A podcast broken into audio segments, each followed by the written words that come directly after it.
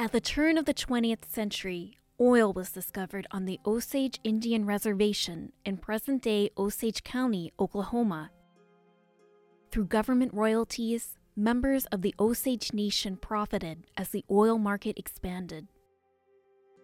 As word spread, opportunists flocked to Osage lands, some seeking to separate the Osage from their wealth by any means necessary, even murder.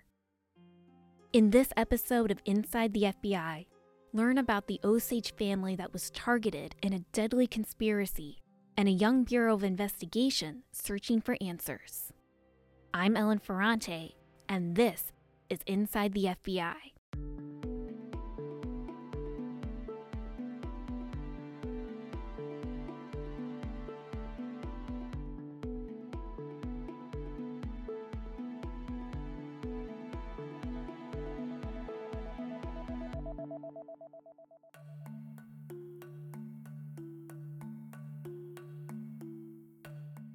The Osage Nation Reservation is located in present day northwestern Oklahoma. It contains almost 1.5 million acres of rolling hills, forests, and tall grass prairie. In the 1800s, the Osage tribe purchased the land from the Cherokee Nation after the U.S. government forced them from their previous homes. Soon after, it was discovered that the land offered something that would change the lives of the Osage forever oil. As landowners, members of the Osage tribe were assigned federally mandated royalties, known as head rights, from oil sales. And as the oil market expanded, they became incredibly wealthy. By 1917, the oil fields were said to be some of the richest in the country. FBI historian Dr. John Fox explains that American industry boomed in the early 20th century, particularly with the new mass manufacturing of automobiles. 1908, Henry Ford opens up his Dearborn, Michigan plant. And so these cars need gas. Gas is made from oil. Oil is taken by mining out of the ground. As word spread about the oil, opportunists from across the country rushed to Osage lands and the Osage became increasingly wealthy. And so the Osage Indians became known for trying to blend, in a sense, this nouveau wealth that they had with their tribal customs. And so you've got this mix of ancient and modern coming together in a unique way in the Osage Hills. But sometime toward the end of the 1910s, Dr. Fox says, we start seeing a series of murders and mysterious disappearances and deaths that perhaps have explanations other than natural.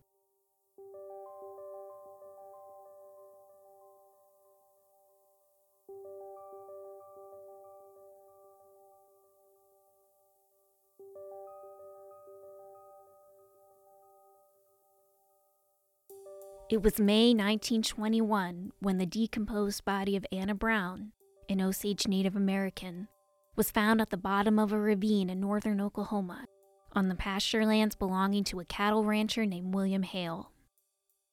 The undertaker later discovered a bullet hole in the back of her head. An investigation followed. Anna's brother in law, Bill Smith, was especially active in pursuing justice. He and Anna's sister, Rita Smith, believed that William Hale was behind the murders. William, or Bill Hale, the so called king of the Osage Hill, had arrived from Texas and worked as a local cattleman. He'd also bribed, lied, and stolen his way to power and wealth. Hale employed his nephews, brothers Ernest and Bryan Burkhart, to work for him. Hale's connection to Anna Brown's family was clear.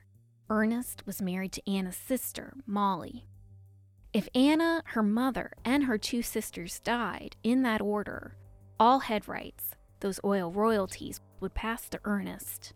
The income from them would amount to a sum of at least half a million dollars a year in 1920s money. Bryan Burkhart was initially arrested and charged with Anna's murder, but he was acquitted, and after that, the case went silent. Unfortunately, Anna's death was just the beginning Two months after the discovery of Anna's body, Lizzie Q, her mother, died suspiciously. In February 1923, Anna's cousin, Henry Roan, was found dead in the front seat of a car in a ravine. He had also been shot in the back of the head. Then, in March 1923, Rita and Bill Smith's house was bombed. Rita, along with their 17 year old servant, Nettie Brookshire, died instantly. It was discovered that a five gallon keg of nitroglycerin had been placed under the Smiths' home and ignited. Bill Smith was rescued from the debris and held on for about four days until he died. Before he passed away, he said that he had only two enemies in the world, and they are Bill Hale and Ernest Burkhart. Molly was now the last living member of her immediate family. At this point, the overall death toll had grown across the community, not just within Anna's family. Over two dozen people, including other Osage Native Americans and a well known oil man, had inexplicably turned up dead. Those who shared suspicions and accompanying evidence about murder suspects could be met with death threats or killed. It seemed like no one could be trusted, not even doctors, some of whom drafted suspicious cause of death write ups. Newspapers began referring to the murders and environment of fear during this time as the Reign of Terror. Who was behind all the murders? That's what the community wanted to find out. Several people in the town had hired private investigators to try and look into this. The state of Oklahoma's attorney general, of course, had people who were looking into this. There was a lot going on. And one of the things that we found early on was that a lot of this ended up making the investigation very difficult because some of these investigators, uh, turns out, had actually been hired by people who were involved in some of these criminal activities and, in fact, seemed to be either trying to intimidate witnesses into not speaking to others or otherwise, you know, mucking up the environment so that it was harder to find and trace the clues. In fact, even as some people begin to try to deal with it as they head off to Washington to seek redress, one person is brutally murdered and thrown off a train as he's trying to raise the warning.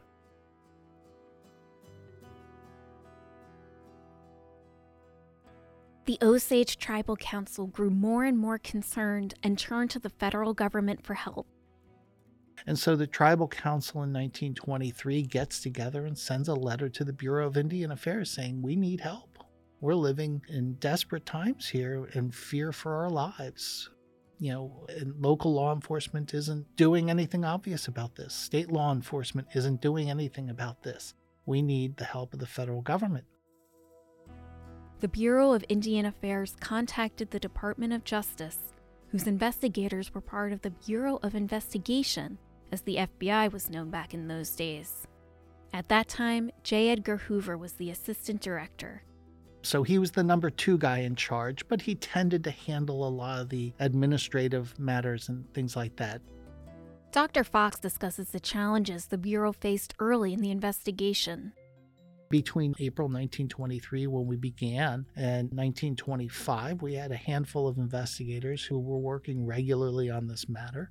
They were interviewing anybody they could find. They were keeping close touch with the state officials and tribal officials who were involved in these matters. And they were trying to also work in part with those private detectives who they thought knew something or were doing a decent job. And it was very frustrating because it was difficult to get people to talk. The Osage Indians themselves were scared, and some of them perhaps intimidated other people in the area, of course, you had those who were involved in the crimes, and they, of course, had their own interests in keeping quiet. And you had, of course, the people who were around also who ran various businesses or worked for the Osage Indians who, like the Indians themselves, were scared. Furthermore, there was the matter of jurisdiction.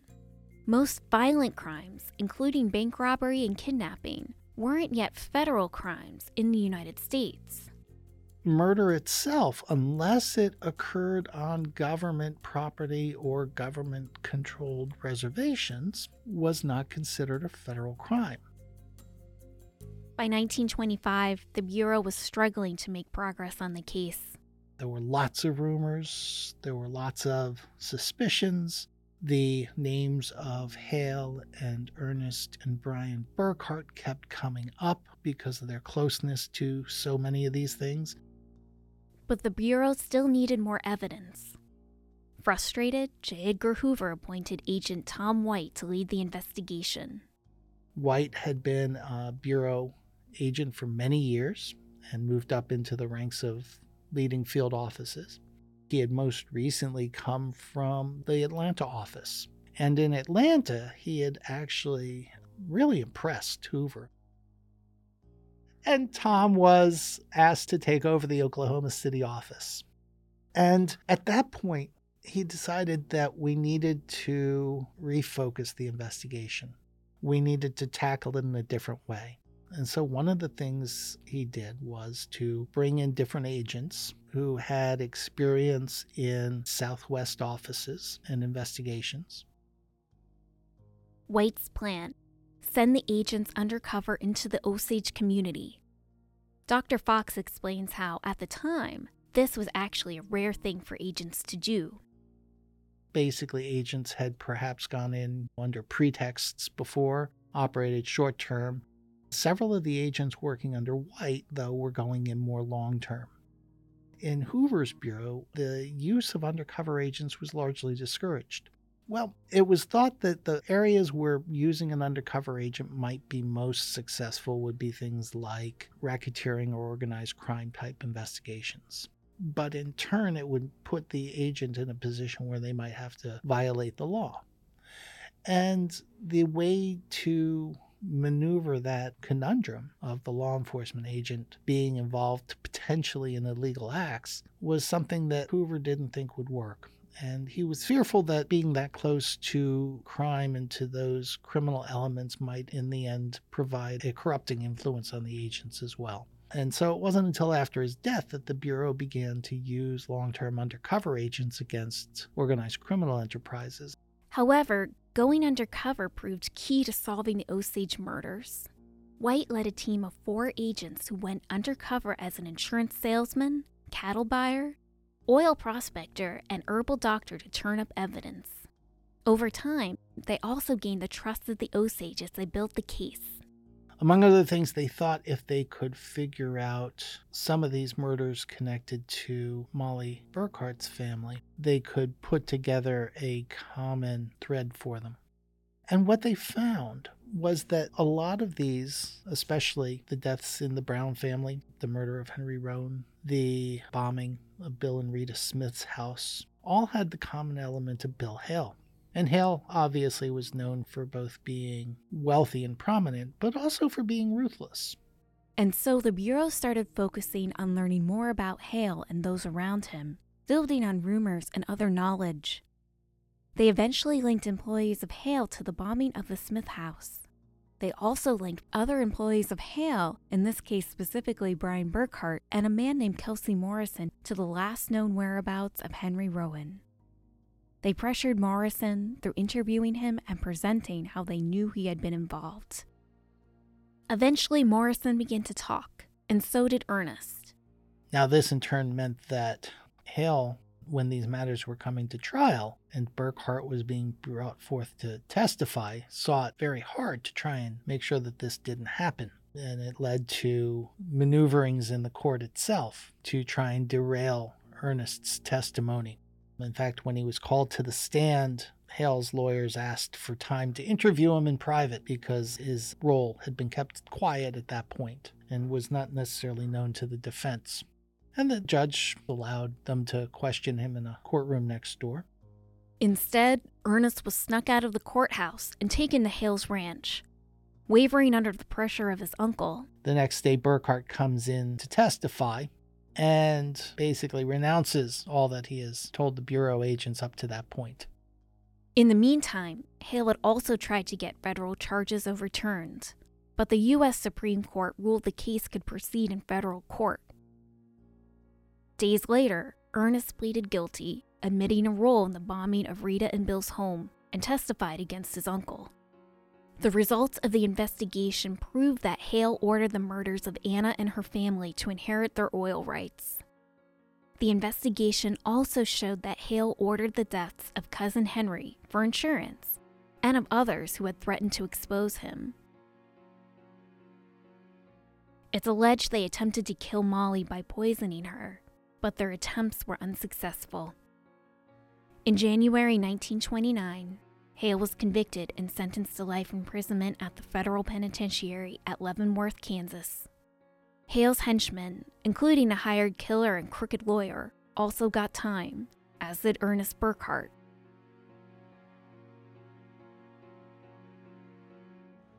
Even though justice was served for Anna and many others, it's likely many more Osage were killed during the Reign of Terror than records have accounted for, and that many more murderers may have walked free. Molly divorced Ernest and later remarried. Sadly, she died in 1933 from diabetes at the age of 54.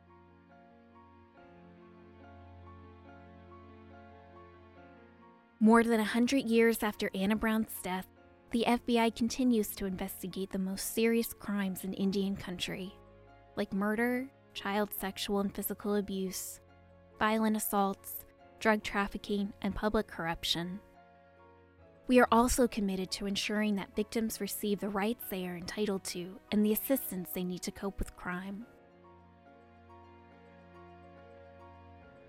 As for the Osage murder case's legacy and bureau history, Dr. Fox explains. The Osage case is certainly one of our most prominent Indian country cases in history. It's not our first investigation conducted in Indian country, but it was clearly unique given both the scope of the effort, the number of years the investigation covered, some of the hurdles that we faced in conducting those investigations, the fact that it led, among other things, to a Supreme Court case. Most of our cases do not do that. So it was clearly different from what we had done before, and in many ways is one of our first really important early cases.